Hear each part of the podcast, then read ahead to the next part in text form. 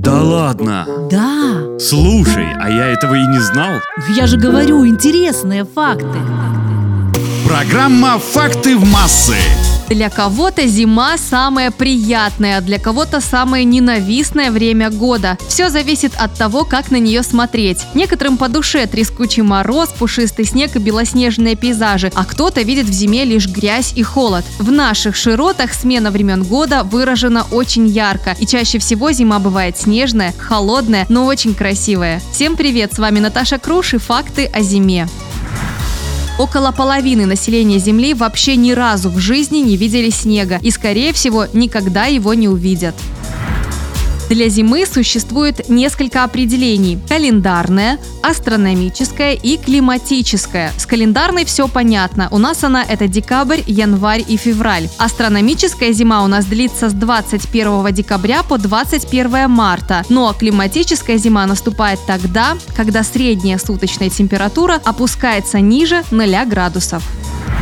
Приходу зимы наши предки готовились заранее. Например, еще в Иванов день, это 1 ноября по старому календарю, они устраивали проводы осени и встречи зимы. Считалось, что именно с этой даты начинались морозы. По поверьям, если на Иванов день холодно, то и вся зима будет длинной и суровой.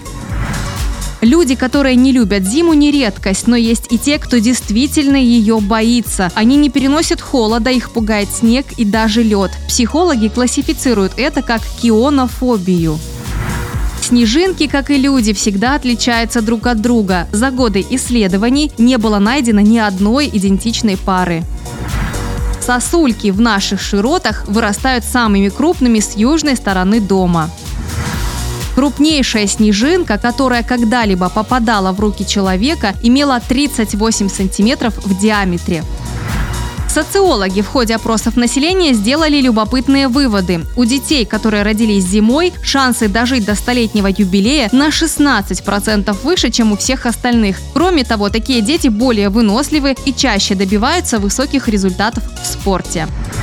И последнее на сегодня. На Руси зимой люди согревались сбитнем. Этот старинный славянский напиток изготавливали из воды, меда и пряностей. Он обладал противовоспалительным и согревающим действием. И до массового распространения в России чая это был самый популярный зимний напиток.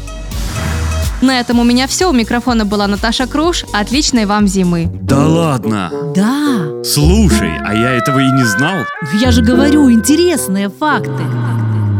Программа «Факты в массы».